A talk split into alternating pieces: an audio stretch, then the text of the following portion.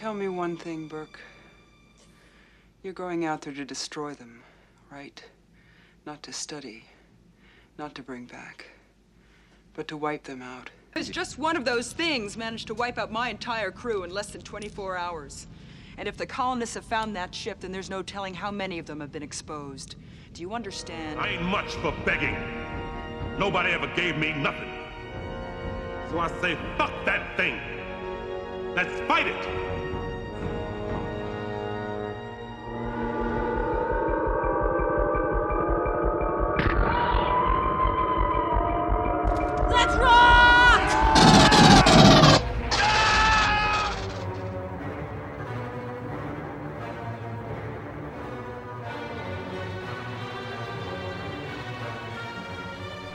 Perfect Organism, the Alien Saga podcast, is brought to you by the generous support of our incredible patrons.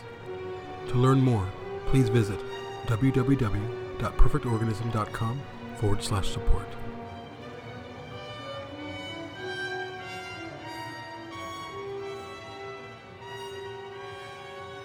Welcome to Perfect Organism, the Alien Saga podcast. I am your host, J.M. Prater, and this is another, our first entry into our Spotlight on Fandom series. Um, and this first entry, uh, I have my guest, Christopher Moonlight, Christopher Cooksey. I don't know what you prefer. Um, and I met Christopher through uh, getting a tour to, to ADI and interviewing Alec and Tom. And uh, at the time, you were like, oh, you know, it's kind of I want to make sure that you you really were like, I don't want to be, you know, you didn't want to be really interviewed. You're really trying to kind of push ADI. So now here we are, finally having an interview, and welcome to the show. Thank you. Well, thank you very much. And yeah, uh, you know, at at the time, um, so I, I have worked social media on and off for for Tom and Alec, and uh, you know, I, I don't mind talking about that, but it's you know when I'm working social media, it's always been important to me that, and to Tom and Alec, we we had a discussion about this when I started working with them. That, you know, I was representing Tom and Alec's voice, and so I wanted to make sure that there was nothing in the social media that would confuse people and make them think that I was, you know, representing them. My job was specifically to make sure that their voice came through on the social media um, and that I wasn't going around going, well, Tom and Alec said this, or you know, I work for Tom and Alec, and I think this or something. I wanted to Gotcha. make sure that you know my my voice um, was a separate entity, and that that their needs and their message were getting represented. And that's still, whenever I'm doing social media for ADI, that's still very important to me. But um, you know, today I get to uh, kind of shine a little bit with with uh, Alec's uh, blessing. So um, that's very exciting for me, and I'm I'm really honored to be on your show. I love your show. Thank you. Thank you. Thank you for coming on. And really, I have to just kind of, again, thank you for op- really facilitating the meeting with Alec and Tom. And like you, following them. I mean, I remember seeing videos of them behind the scenes of Aliens when I was 14 and 15, you know, and then there I was sitting next to them. Um, in my opinion, because I love behind the scenes stuff almost as much or more than the films, these kind of godheads of effects, of practical effects sitting in front of me. I mean, it was, I still can't believe, not that I'm starstruck, but these people, as you very well know, they they're a part of a, a magic that that was kind of cast a, that cast a spell on our lives as children. oh, they Um, changed our lives. totally. I- we, you know, those behind the scenes that they're in, uh, definitely inspired me. Um, and you know, once once you turn them off and go on with your day, their their work is and their um, their thoughts on doing the work that they impart through interviews or um, you know behind the scenes uh, that stays with us and and it becomes like a fever. And then we have to build stuff and we have to try making movies. So uh, yeah they they ruined me. Yeah, and, and you know they what I love about them is they're accessible. They're not full of themselves. They're not distant.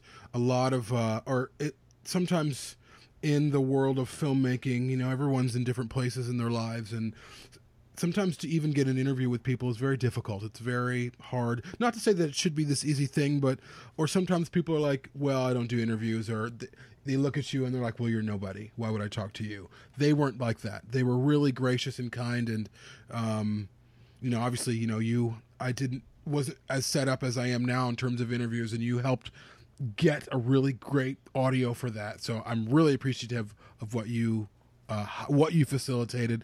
But let's get into it. Like, so how did you end up working for a time for ADI? How did that happen?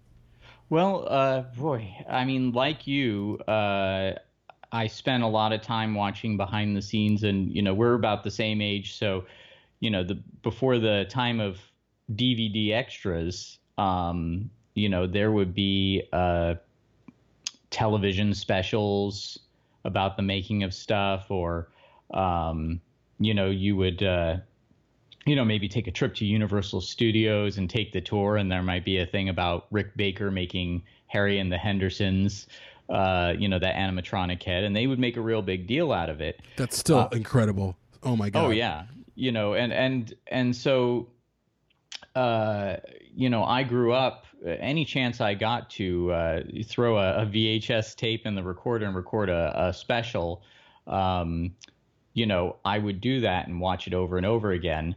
Uh, you know, if there was a making of Star Wars, or um, I very specifically remember, you know, relating to ADI, uh, when I first became aware of them, uh, HBO had done a half hour kind of making of coming attractions for Alien 3.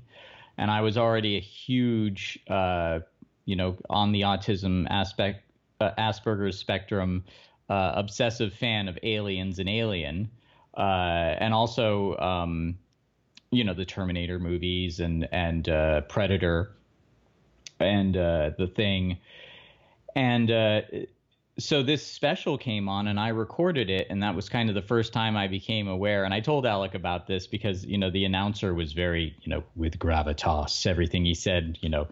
Special effects artist Tom Woodruff Jr. and Alec Gillis created, you know, and I was like, and those movies stuck in my head. And I remember talking about them, and nobody knew what I was talking about. You know, I was like, you know, I said to my dad, yeah, this guy Alec Gillis, and my dad's like, no, no, no, Alec Guinness. He played Obi Wan Kenobi. I was like, I was like, no, no, no, no, no, you don't understand. And you know, I just kind of get waved off, you know, because I was in this immersed in this world, and I was watching, you know, that recording of that half hour special over and over again.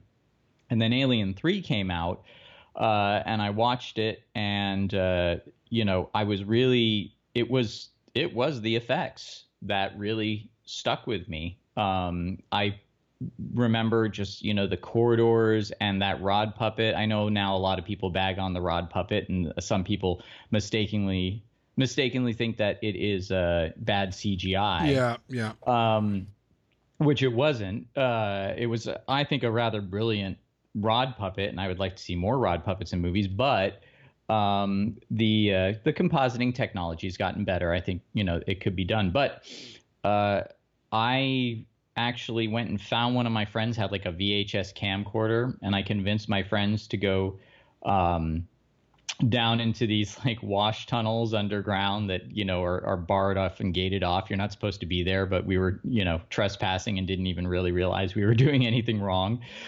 So we went down there with this VHS camcorder and we were setting off smoke bombs to get atmosphere and we were you know trying to record stuff. And I was building like out of uh, I remember I built out of a rubber skeleton, a rubber bat, some latex, and some Sculpey, uh, and some macaroni for the tail. I built uh, an alien rod puppet, which didn't work all that well. And I built all this miniature hive stuff using hot glue and drywall because my oh, parents man. were doing some renovation. That's and so I was awesome. like, and, uh, you know, after a bit, I mean, this is before I even knew what a fan film was, but I wanted to make my own alien movie. And I was really serious about it. But my friends, after a while we're just like oh come on you know it was fun to talk about but nobody's going to do that. And i kind of found that that was the prevailing attitude. A lot of people like this stuff and think it's fun but don't think it's possible.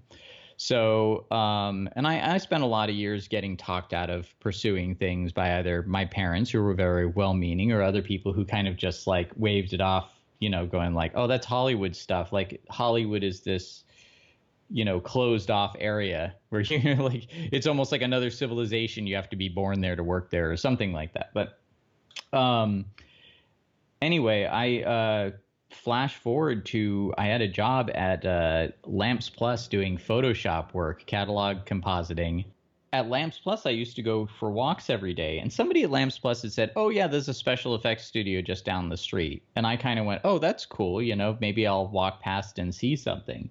Well, one day I was walking past and the gate was rolled up, and I looked and there was like an alien on the wall and a bug from Starship Troopers. And I was like, Oh, this place is legit. So, you know, I then it kind of became a thing where I kept walking past, seeing what I could sneak a peek of.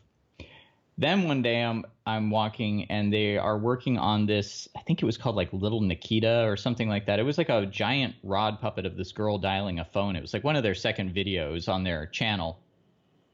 But they were painting the head, and I guess they were painting it outdoors because they wanted daylight. And I saw it, and I was like, "There's these guys I worked with," and I was like, "Oh, that's cool. I'm gonna go get them. We're gonna, you know, so they can see this too." So I ran back, and we all went and kind of looked from a distance and these guys saw us over there and and they started like waving us forward like yeah no come on it's fine you can come check it out you know and it didn't click at first so it was tom and alec there Oh, with awesome. few, some of their employees but i didn't like i just i don't know why i just didn't make the rec- the facial recognition at first and then um you said well you guys want to come come inside and take a look we, we were just finishing up work on the uh, thing prequel and uh, we were like, uh, yeah, sure, okay, you know. So they take us inside and they take us into the showroom, which you've been in and lots of people have seen in their behind the scenes, you know, footage.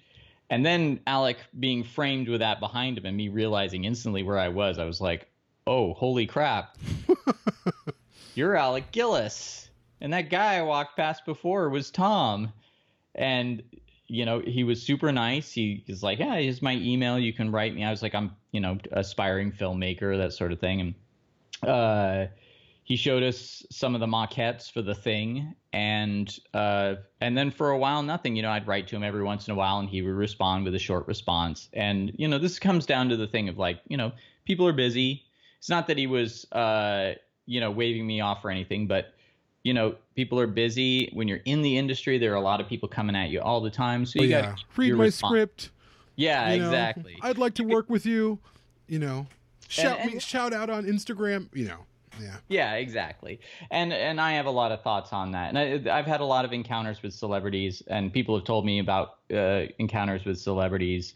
I'm using this as an example because Alec wouldn't say he's a celebrity, or Tom. Uh, Maybe a nerd celebrity. yeah, well, I it's funny, but uh, you know, um, a lot of celebrities are kind of curt a lot of times, and I realize it's not because they're a holes. It's just because they have a lot of people coming at them all the time, and they've got to kind of cap it off, or else they would just always be, you know. So so if if you meet a celebrity and and they're not. Uh, you know 100% warm to you don't take it personally it's just you know it's kind of something they have to adopt uh, the ones that are really warm, you know, I I don't know how they do it. Uh, I couldn't imagine being anything more than warm to people, but you know, I at the same time, it's like uh, that's just my personality. So I don't know. Maybe maybe I'm not cut off out for that aspect of it. But with Tom and Alec, um, it was a surprise to them that they had fans uh, you know, they thought it was just people like me who, uh, you know, watched behind the scenes very rare. But when they opened up their YouTube channel, they had no idea they were going to get the flood of support. Yeah, it's amazing. Especially when it came down to, uh, you know, after the Thing prequel came out and everyone was disappointed in all the CGI. They didn't release that video for any other reason than to say, you know, like this is the work that we did. We're proud of it. We just want to you know leave it here so anyone that might appreciate it they didn't expect it to get millions of views and uh, so the opportunity came along for uh, well i mean you know this story uh, uh, but maybe people who haven't seen the movie or, or missed the kickstarter but essentially that's how harbinger down came about they had all these views on YouTube and they had all these people saying, no, we do love practical effects, which again was a big surprise to them. They didn't realize that people notice the difference. They obviously noticed the difference, but they didn't realize that people cared so much about the quality of the effects. Um, you know, from the point of view of a lot of producers, uh, you know, the, the, CGI was just it was the new way to go. Uh, and so this outpouring of love for practical effects, uh, you know, delighted them. And then I don't know the story. I wasn't there when they decided to do Harbinger Down. Uh, I had moved to Texas, and I opened up my Firefox browser and uh, just happened to see them post like, "Hey, we have this Kickstarter." and I saw the video, uh, the little test footage that they did, and Alec's pitch, and you know, showing all the movies they'd done. And I looked at, it, I went, "This looks amazing. Of course, this has to happen." And then I looked at their social media, and I went, "This, there's hardly any social media around this. Shouldn't there be like a blast, a campaign, something?"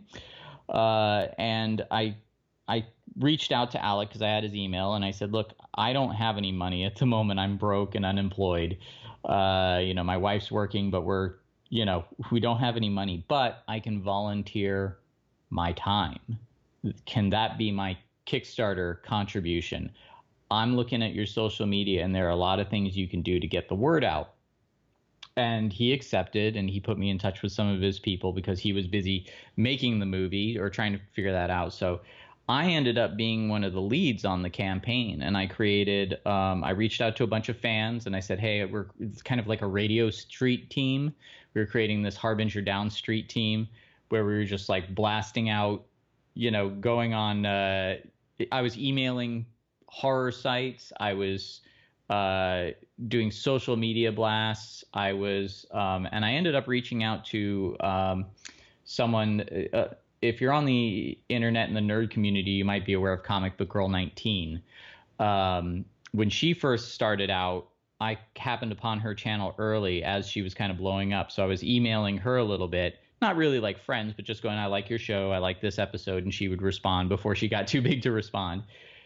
And I emailed her and I said, Hey, you've been doing these uh, shows on the Prometheus. Um, when Prometheus came out, and she was kind of doing an analysis of that, and she talked about how she liked practical effects. So I said, "You love practical effects. You love these movies. Why don't you interview this guy?" And so she en- ended up doing this really great over hour long interview with Alec, which she she parsed down to 20 minutes. But at the end of that video, you can kind of click the link for the full interview. And then she ended up interviewing Lance Henriksen, uh, so that was like a big thing for her, and, and, the interview went well. And then her fans saw the Kickstarter, and you know, I'm, I'm not going to say I, I'm not going to take credit for the entire thing funding because there were a lot of other people hustling to get, you know, big money pledges and that sort of thing. But uh, collectively, we achieved the goal, and so I really felt like, you know, a part of this movie. For the first time as a fan, I got to be like, hey, you know, I was instrumental in the creation of this horror movie that um, I really liked. Um, and uh, anyway, it, it, it turned out well in my opinion. Uh, I, I realize there are some people that don't like it, but I think they were comparing it uh, to The Thing and to Aliens, and this was more of a Roger Corman low budget movie. I was talking to the actor Bill Oberst Jr., and he said, "Yeah, you know, if people have a choice between if you're going to make something that fits in with like you know this huge million dollar multi-million dollar blockbuster and yours is under a million dollars people are going to compare them and you know but i think the movie holds up well it's really well made i mean I, I was following the campaign i remember i remember even writing to to i don't know where i wrote it if it was on the campaign itself. And I was like, oh, I hope that they put a lot of effort because I knew that they could do the effects, but I wanted the film to really be serious and like not tongue in cheek. I didn't know, I didn't, they've never really made a film themselves mm-hmm. um, that I was aware of. This was the first thing. And I just, I remember wanting the film to be really serious and it was serious they took it seriously um, it, it did feel a little bit like the thing but that was not on an accident Exactly. And and Alec and Tom, actually no, no, Tom doesn't, but Alec does. Um, but it comes from a background of working for Roger Corman. And Roger Corman was, you know, always doing kind of his things weren't so much homages like Alec's was. He they were more knockoffs. Uh, but they were fun. If you watch Battle Beyond the Stars or Galaxy of Terror, you know it's like there was a there was an element of uh, low budget cheapness to them, and they kind of had that knockoff quality. But they were still always a good time to watch. I'll watch Galaxy of Terror or, or um, Battle, Be- especially Battle Beyond the Stars. I actually loved Battle Beyond the Stars as a kid. Uh, you know, I'll watch those and enjoy those now. Um, and I would encourage anyone that watches the movie to kind of approach it from that end rather than trying to say, uh, you know, like, oh, this this should sit well with John Carpenter's The Thing or Ridley Scott's Alien.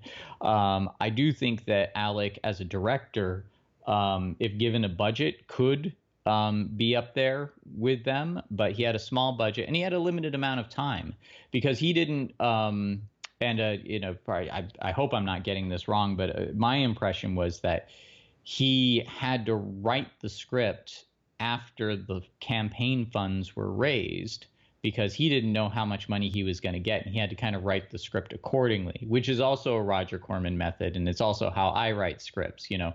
I have access to this i have access to this i can't do this that's too expensive uh, you know. And so he wrote the script around that and he had to do it in a bit of a hurry. Uh, you know usually it takes uh, um, years to get the right draft of a script. And he had to make good on his campaign promise. But I think he did a really good job. And what I really like about the script is, and I won't go into details of what, you know, how I interpret the story, but knowing Alec like I do, I see a lot of Alec's soul in the script. And I think any good work of art needs to um, it needs to kind of come from a place that you look at that work and go like yeah that is inherently their work of art. Nobody would ever do it quite like that. And i do know alec um, uh, i had this is the this is the cool part. I think anybody who's a fan uh, would love a story like this or love this to happen to them. And it did happen to me.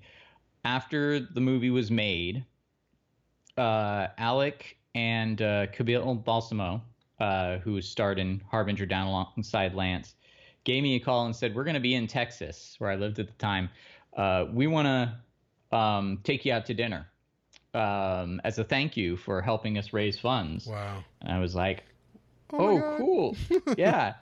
And I was in the middle of, okay, so here's the other thing. I I decided after Harbinger Down was made, I looked at what they did and I looked at all the behind the scenes that they had released and that sort of thing. And and Alec had actually let me um, and a few other Kickstarter supporters send in design ideas, so we did some design work. They didn't get used, but it you know he we sent it in and you know he looked it over and go, oh I like this and this and you know. Um, so there was always the potential it would, but like anybody who designs, you know, the director goes in and looks and sort of thing. But anyway, I was so inspired by everything, you know, watching them use reverse photography and make tentacles out of bubble wrap and use tricks like uh, putting magnets under a table and putting magnets in the tentacles so that if you move the magnets under the table, the tentacles would move slither across the table. So I was like, well, I have to make a movie now. I I've got bubble wrap. I've got you know cheap materials. I can do this. Um, and so I was in the middle of making this movie when they said that I had sets built in my garage. I had like styrofoam. Uh, and I was like, well, Alec, instead of taking us out to dinner, why don't you come over for dinner? Uh, you know, that'd be a lot easier for us anyway, because it was like a school night and, and, you know, we had to deal with the kids. And so it's like, just come over. He said, okay, well, I'll bring barbecue and beer. So Alec nice. and Camille came over with barbecue and beer to my house sat at the table with us for hours, and um, and we just chatted it up. And then I got to show him my creatures and my set and that sort of thing, and just generally geek out. And um, uh, so it it was uh, it was there, and I, I guess is a good lead into the book. Um, but I said, you know, hey, I love those books like the H.R. Giger books and, you know, Stan Winston Schools books. I think I could put together a book and very over optimistically in a couple of months, you know, making of Harbinger down. And uh, I fully expected him to go like, no, no. And he said, yeah, that would be great.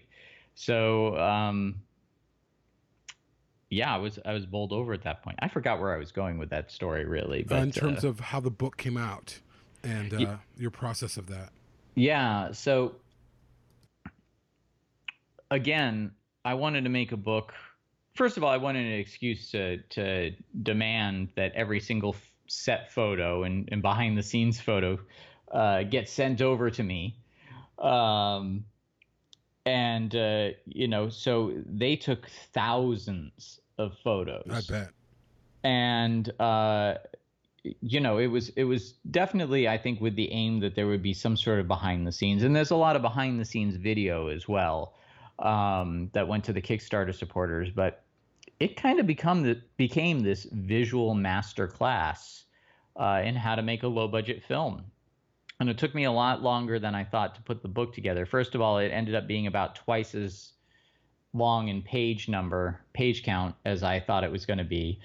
And uh, I decided because I've done a lot of photo work, um, I wanted to color correct everything. I wanted to make sure that the photos were as vibrant and uh, um, detailed as possible. A lot of photos were taken in the dark, so I, am actually have a lot of experience color correcting photos. So I um, color corrected everything. I did the page layout, and then I kept writing questions to Alec, like, "What's this? What am I looking at here?" And Alec wasn't always uh, available because he was working on other movies. He was um, working on It and Annabelle and uh, Jurassic World 2 and that sort of thing. So he was really busy. So what I would do is I would write stuff, what I thought it was, and then I would send it to him and go, "Is this right?" And he would go like, um, like, "No, no, this is that that's the wrong material," or you know, this person's name is this, or no, that's not actually how we did it. We did it like this. So I'd then go and rewrite and correct. Um, but essentially I got what I wanted to create, which was this book that if you're a fan, you get a behind the scenes look. If you're an aspiring effects artist or an aspiring filmmaker and want to know how to do this stuff, especially on a budget, you could look at it and get inspired. Um, and that was the main goal because, like you and like myself, I wanted something that, you know, any person of any age, but a young person, I imagine my, you know, 12 year old self getting a book like this and f- just flipping through it endlessly and and getting ideas and uh, I really feel like I accomplished that so um, you know now now the book is out and uh, I'm very I'm very pleased with it. It covers you know the uh, pre-production stuff like the drawings and, and artwork and it covers the cre- creation of the creatures the miniatures it also covers the building of the set, and then it covers shooting the film. So you've got on-set photos with the actors doing their thing, having mm-hmm. fun, and then there are film. There's um not films. There is footage, or uh, I'm using the wrong terms all over the place. There are photographs of uh, the premiere and then at the end we've got some i won't call them bloopers but like you know people goofing around photos and that sort of thing. And then little bios on some of the main people who worked on the film that i wrote them. They're kind of silly but just making sure that all these people who kind of also a lot of them either worked for below their rates or some of them worked for free maybe. I'm not sure. Maybe i shouldn't say that. I'm not sure. I'm I, am i am sure alec usually finds a way to pay people even if it's on a low budget. He's he's very good at not asking people to work for free. So, um, but uh, anyway, that that's the I kind of skipped over the whole thing of of how I got hired by them for a while, which was fun, and I hope I I get hired back. Uh, like any business, when it's slow, they have to do layoffs, and then when it's you know picks back up, they bring people back on. But um, yeah, I, I'm I'm pleased with this book, and uh, Alec is too. He's excited. I've been getting messages from uh, people who worked on the film saying like, "Oh, I just got a copy." It's like having a yearbook of that time. Uh, Alec actually he sent me over some signed Blu-rays because uh, he wants me to uh, do through certain outlets to promote the book, uh, do some Blu-ray giveaways. Awesome, awesome. So I, I would love to give one to uh, to one of your listeners. Yeah, that would be great. Just tell tell us or tell them what they need to do. Well, I tell you what, we'll do this. Okay, so um, at the time of this podcast, I'm, I'm sure this podcast will be tweeted on Twitter, right? Yes. So let's do this. Let's when you tweet out the podcast, you'll tweet it out with the instructions of retweet this with the hashtag Harbinger down and the hashtag practical effects. And then after a few days, uh, I won't name a date here because I'm not sure when this will air, but um, I'll pick a winner and I'll mail you a Blu ray copy of Harbinger Down signed by Alec Gillis. And that way we're getting the word out about the book, which I love, and uh, somebody can enjoy the director's commentary and the director of photography commentary from Ben Brown. He talks all about uh, filming the set and lighting the set. So there's some uh, really great uh, commentaries in there. Comes comes with a lot of passion. You know, this movie yeah. comes from a place of passion, which is very important to all of us. Yeah, uh, though that's awesome. I mean, I, I we are all here in many ways because we're passionate about something, and for you and I, we're passionate about well, many things, but certainly back in those days when we were at home with our VHS player and we're watching a video and we're seeing Tom and Alec or whatever. Um, yeah, I mean, really, that's that's why we're here. That's why we do what we do. Um, and I should so, say too, um, as far as Tom and Alec go, I think the reason that they're so accessible and the reason that they're so, uh, you know, into their fans, it's not an ego thing uh, I, I want to be very clear about that. I've gotten to know uh, Tom and Alec pretty well, uh, especially Alec. These are people who love their fans, not because they're like people coming up to them and telling them how great they are. They love the passion because they have that passion too.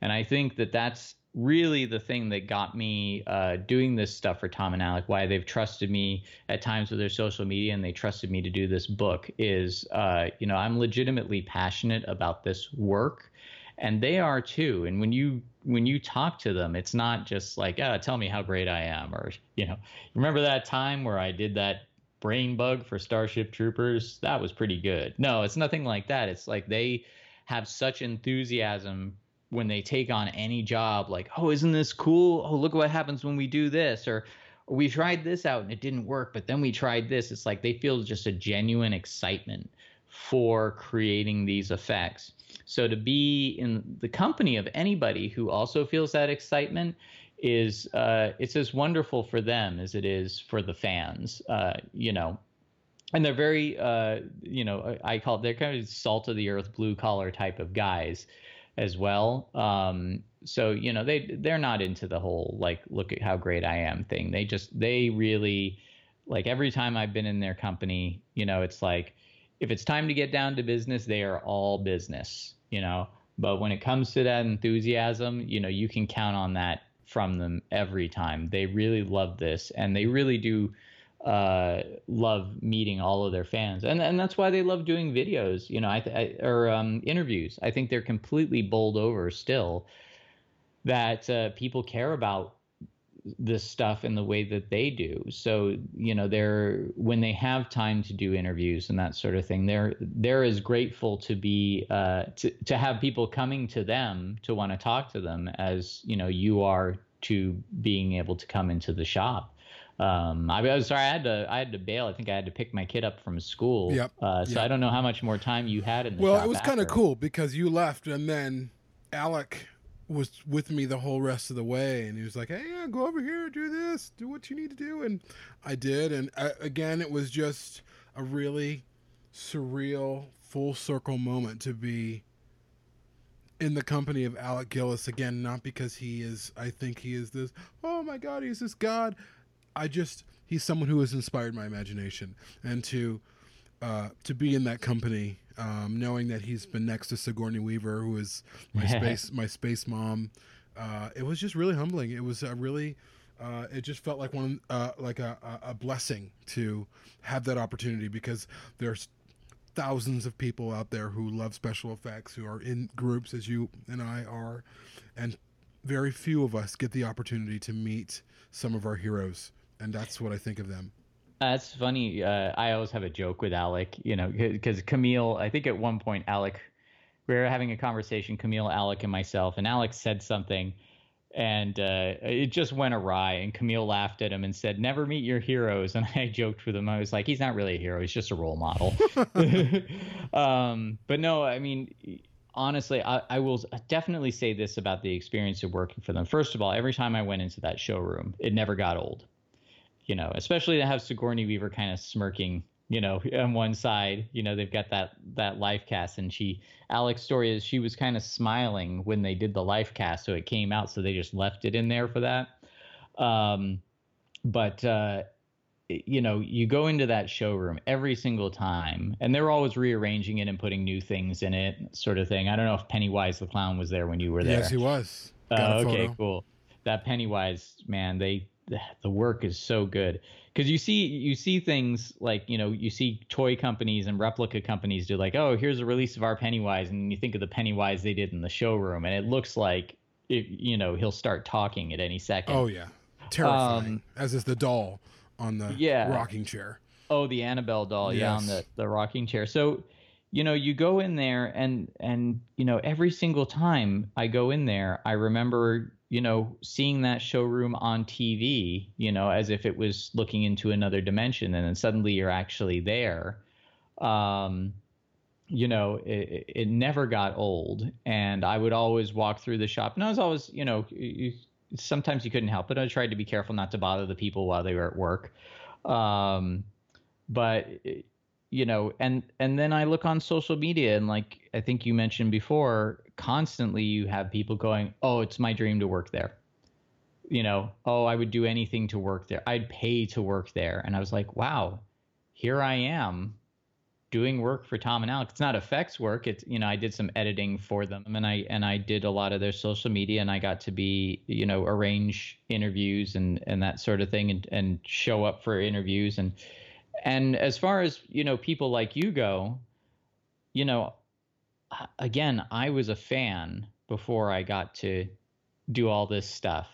And that means that I was on social media chatting with the fans, chatting with, you know, um, you know Monster Legacy, with per- Perfect Organism, with with AVP Galaxy, uh, and you guys, you know, shared my enthusiasm. So when I got the job, and they get they said to me, well, you know, what can we do to, you know, up our social media presence? You guys were the first people that I thought of. I I was like, hey, I gotta I gotta reach out to these guys and go like, hey, I'm in. You guys got to come in too. You you know because I know if the roles were reversed and someone reached out to me and said that, I would be completely jazzed, you know. So uh, it it kind of it made my day being able to be the guy that that kind of like facilitated uh, realizing what I'm sure is a you know a dream for a lot of people. So it, it it brought a lot of joy to me. Totally. And that and that's why I do this stuff. You know, it's like, yeah, I'm trying to sell a book, but I also I did the book out of passion, and I really, like I said, I want it to be the kind of thing that sits on a shelf with your H.R. Giger books, your your Stan Winston books, and any behind the scene books that you collect that you can just flip through and you know go like, ah, this is so much fun. So for those of us who are going to buy the book, including myself, where do we go and get it? Okay, so um, it's on Amazon. It's available in uh, paperback, which is it's a print on demand thing that a- Amazon does because I couldn't uh, do you know an actual print run, or it's available on Kindle. And uh, I I created a tiny URL link. I guess is that Bitly or something. Somebody created a Bitly thing. Stan Winston School created a Bitly link, so I'll look for that too. But tinyurl.com/slash making harbinger down is what I chose. So if you type that in, it'll take you to the book um, and uh, I'm hoping to uh, do more books now that I've done this one. Um, I don't know if I'll do more with ADI, but I have my own movie, The Quantum Terror. After I'm finished with that, I'd love to do a book that's kind of the same that shows how I did it in my house and in my garage and how other people can do it too and uh, yeah, maybe I'll kind of dip my beak into uh, doing some like how-to books or something like that, all based around filmmaking and and uh, low-budget effects and that sort of thing.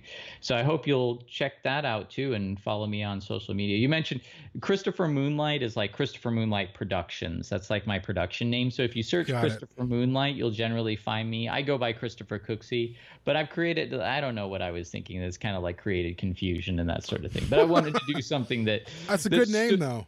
Oh, thanks. Well, I wanted to do something that stood out. You remember? You don't remember Christopher Cooksey. You remember Christopher Moonlight. I do totally. I, I you know, yeah.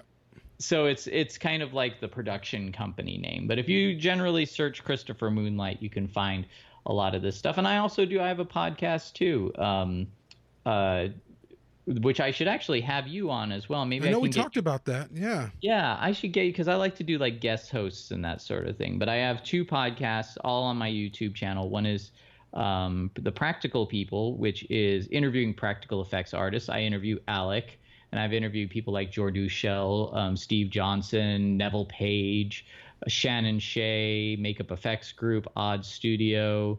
Uh, I've been really lucky that so many people have said yes to me. Yeah. And I love then, Odd Studio. It's they're just we interviewed them for Perfect Organism. Um, Oh, Adam and- Johansson and um, uh, Creatures Inc. guy with he was there too. Uh, oh my God, I'm forgetting his name. I always do. I always remember Adam Johansson. Great guys, so kind, much like Alec and Tom. So accessible. They don't have airs on them. They're just real people. You know. Yeah, and, and that's what I found about a lot, a lot of practical effects people. I really haven't interviewed anyone who was uh, full of themselves. You know, they're all just kind of like really grateful to be doing this and and uh, having a good time. Uh, and then I kind of expanded the show as well to interviewing. Uh, I, I did another one called Household Filmmaking, where I interview other professionals, actors, uh, directors, even distribution companies, like all aspects of filmmaking, that sort of thing. But yeah, I've got to have you on as like a co-host because I think it'd be fun. It's always better to have someone kind of like to banter back and forth with. It, you know, when it's just me and the other person, sometimes it can become difficult to um, keep the conversation flowing. I mean, I'm very talkative, but Yeah, I don't yeah. want to make the shows all about me. I want to let them talk. Then you have to like Um, do uh, magic and editing and like make it flow better and cut the Oh, yeah. spaces out. Yeah, edit out all the times I try, try and ask a question and then completely flub it, and they go like, "I don't understand what you're asking me," Yeah. and so I can go, "Let me rephrase that," and then cut that whole bit out. Um, but yeah, it's been really wonderful. I got to interview. Um, I've got more interviews coming up, but I got to interview the actor Bill Oberst Jr., who's uh, going to be in Rob Zombie's Three from Hell, uh, and he and I share a passion for Ray Bradbury. So uh, we really hit it off, and I think that was a great episode. And I interviewed uh, Camille Balsamo from Harbinger Down and uh, Val Mayerik, who's the co-creator of Howard the Duck. I, I just, you know, just saying this stuff out loud, I realize just how lucky I am to be able to interview so many great people. And you know, not only that, but uh, you know, I kind of this may sound silly, but I kind of consider the people who do podcasts like yours uh, to be kind of celebrities too. You know, it's like I mean, obviously you're walking down the street, no one recognizes you, but at the same time, in the you know, people know who Perfect Organism podcast is. People know who like Mr. H Review and Alien Theory and and AVP Galaxy. If you're a fan, uh, you know, you guys are at the forefront, and I really think that you know studios like Fox should be reaching out to you guys more often because I don't think they realize um, just how much what you do is uh, is driving a lot of the fandom is you know kind of keeping the discussions going and keeping the interest going and finding all the wonderful minutia in these films that you know most people just go to the movies they watch it they enjoy it and then they go on with their lives. But the fans you know they i love film analysis. I love hearing about even if there's an alien or predator movie that i don't like uh, and i'm very finicky very finicky. Me too. i still i still love hearing aspects of why people do like them you know? It's like i i enjoyed prometheus but i understand there are things about it that i go no that's that's wrong. And i'm most of the aliens movies i have big problems with but i still watch them and enjoy them because there's everybody's had these different ideas about them. And so to have people who dedicate shows to analyzing these films it helps me too. As a filmmaker you know i i think about what you guys say and incorporate that into my thinking when i'm trying to create something because i don't want to create crap films i want to create even if i'm working on low budget i want to create movies that that people watch and go this guy gets it. This guy understands why I love what I love and has created something that speaks to that. Mm-hmm. Uh, you know, because I don't, you know, dude, we all have felt that disappointment of going to see a, a sequel to something and going like, this is going to be so good, and then going, why did they do that? It's almost like you you just totally. go, why why did you make that choice? That choice just takes away from everything, you know, that uh anyway, I could ramble on. I again, I have so much to say, uh, you know, about filmmaking and about uh, these franchises that we love, and and I'm really hoping that uh, Alec gets to show you guys uh, some of his other projects soon. Yeah, that one has been announced that we can say that they're working on. I think yes. they talked about it at Comic Con, and I think Alec is directing, and it's starring. Oh, I can't remember her name right now. No, no, no. Alec is not directing. Alec is producing. Okay so yeah, ADI's next project is called Wellwood. Uh, they're not the only producer on it, but it's, it's a Studio ADI production. It stars uh, Keisha Castle Hughes and uh, Camille Balsamo and Reid Collums. Uh, Reid and Camille were in Harbinger Down. Uh, and uh, yeah, it's it's I forget who the director is, but it's a um, she's directed for Funny or Die, I believe uh, and she's friends with Camille. I think Camille is a, a producer on it as well. Uh, but it's this really cool science fiction story. I can't say anything about it because I, I don't know what they've said, uh, but it's gonna be good. And I, I, got to see some effects work for it. Uh, they shot it in Louisiana, and um, I'm really excited about it. And I know the experience of working on Harbinger Down was educational for everybody. So um, you know, I, th- I think that this is going to be like the next step. You know, everything's going to kind of uh, evolve forward from there. So I'm really excited about that. And Tom and Alec, you know, they've got other projects that I see them working on, and they they keep having to put them on hold because they have to do work for other movies. Uh, but I hope they get to show those too because these guys are are you know they're stepping into new territory again out of passion. Uh, they don't do this. I think they've always wanted to be directors, and I've I've heard them say this uh, themselves. So I'm not. I don't think I'm overstepping my bounds and saying that when they first started an effects company, they really thought that they were just they were just going to go forward and be directors and maybe do some effects work on the side um, to you know fill in the gaps, and then they just kept getting work. You know, they did Tremors, they did Alien Three, and then it kind of kept going from there. Uh, but these guys are both really good directors, and they've directed second unit stuff, so it's not like they don't have experience directing. Uh, I really want to see Studio ADI personally uh, go forward and, and make a bunch of movies and hopefully involve me in some of them. Uh, but I mean, they're uh, they're just fantastic people, and they're doing fantastic work, and and you know that it even now after 30 years because they just celebrated their 30th anniversary of so um, crazy. yeah of creating all of this stuff you know it's no small thing to you know step outside of your comfort zone. They could have easily just stuck with what works or you know set up a cgi division and and you know kept going from there. Uh, they you know, they're being, I think, very bold, putting themselves out there, and they're doing it out of passion. And that's why I hang out with them too, because if they weren't passionate about it, it wouldn't, you know, the status is nice, but it's not enough. You know, it's, I don't want to waste my time with people who aren't passionate, who aren't willing to take risks. Um, put themselves out there. And there's this really great quote. I've been thinking about this a lot. If I may indulge in in a little bit of please philosophical uh, banter here for a second. It's uh, I, I kept I keep it on my phone, and this is for anybody who is um, wanting to make films or make art in any kind of way. Um, and it is a quote from Star Trek: The Next Generation, and uh, it's Q talking to Picard. He says, "It's not safe out here." It's wondrous, with treasures to satiate desires both subtle and gross. but it's not for the timid. I keep that in mind all the time because anybody who's following from a place of passion is taking a risk. If it was easy or without risk, everybody would be doing it. You have a passion inside of you for whether it be practical effects or filmmaking or all of the above, painting, making music, anything that is not conventional.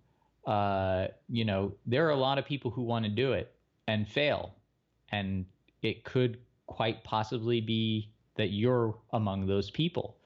But if you're persistent, you come from a place of passion and you're brave, um, you will have some measure of success. And I think even though I'm definitely not in the area of being a rich director yet, or uh, you know, a, a, a practical effects artist or a publisher of books or whatever it is, I consider myself very successful. I've I've gotten in with people who are passionate, and that I can I include you among those people, not just uh, Tom and Alec.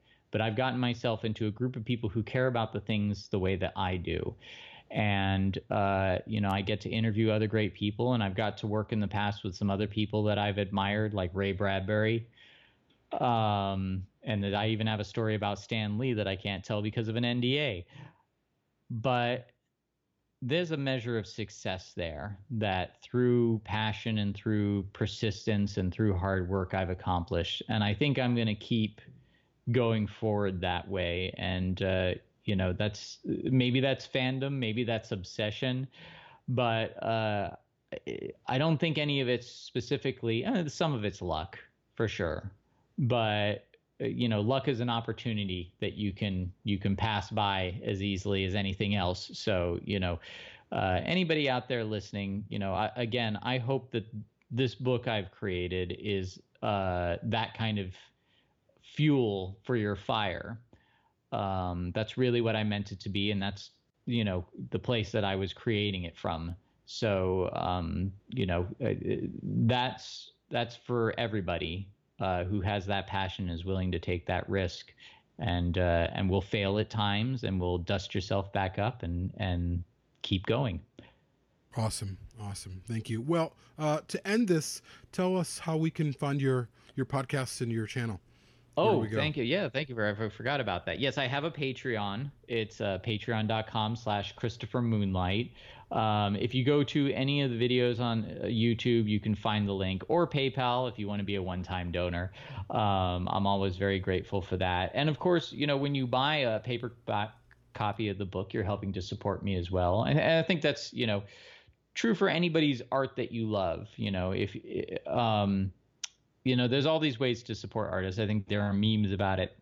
If you can afford to buy something from them, buy something from them because that keeps them going. And if you can't, then, you know, just give a retweet uh, or a comment or a like, you know, uh, or leave a review on a, on a book or something. All those things help. You don't have to, you know, talk them up. Just be honest. If you like their work, you know, I think that kind of thing uh, also comes from a pace, place of passion, and that sincerity is what helps those artists. So, uh, yes, yeah, so I have patreon.com slash Christopher Moonlight. Uh, and uh, I have ChristopherCooksey.com, which I'm working on at the moment.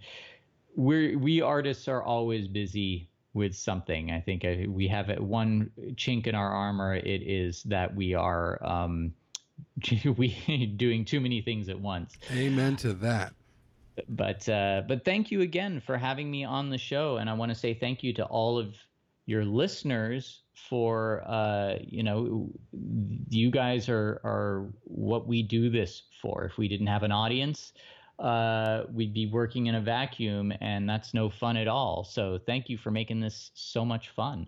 Absolutely, sir. Thank you for coming on. I appreciate it, um, as I'm sure everyone else does. We love these kind of. Uh, I do, at least. I love the curtain being pulled back to kind of see kind of the the, the intricacies of our dreams and what's what's what's made the things that that have inspired us. You can't. That's why I consider people who who like Tom and like Alec, um, who I consider them heroes because people that inspire me are my heroes. So I consider uh, I, I appreciate it and everything that you've done. Oh, thank you, and I, I, I know Tom and Alec would would thank you, and uh, I'm sure I'll be back uh, that way in California because I'm in Arizona now. But I, there will be other opportunities to uh, to interact with them and ADI. I'm sure. Awesome. Uh, yeah. So, uh, yeah, thank you again. All right.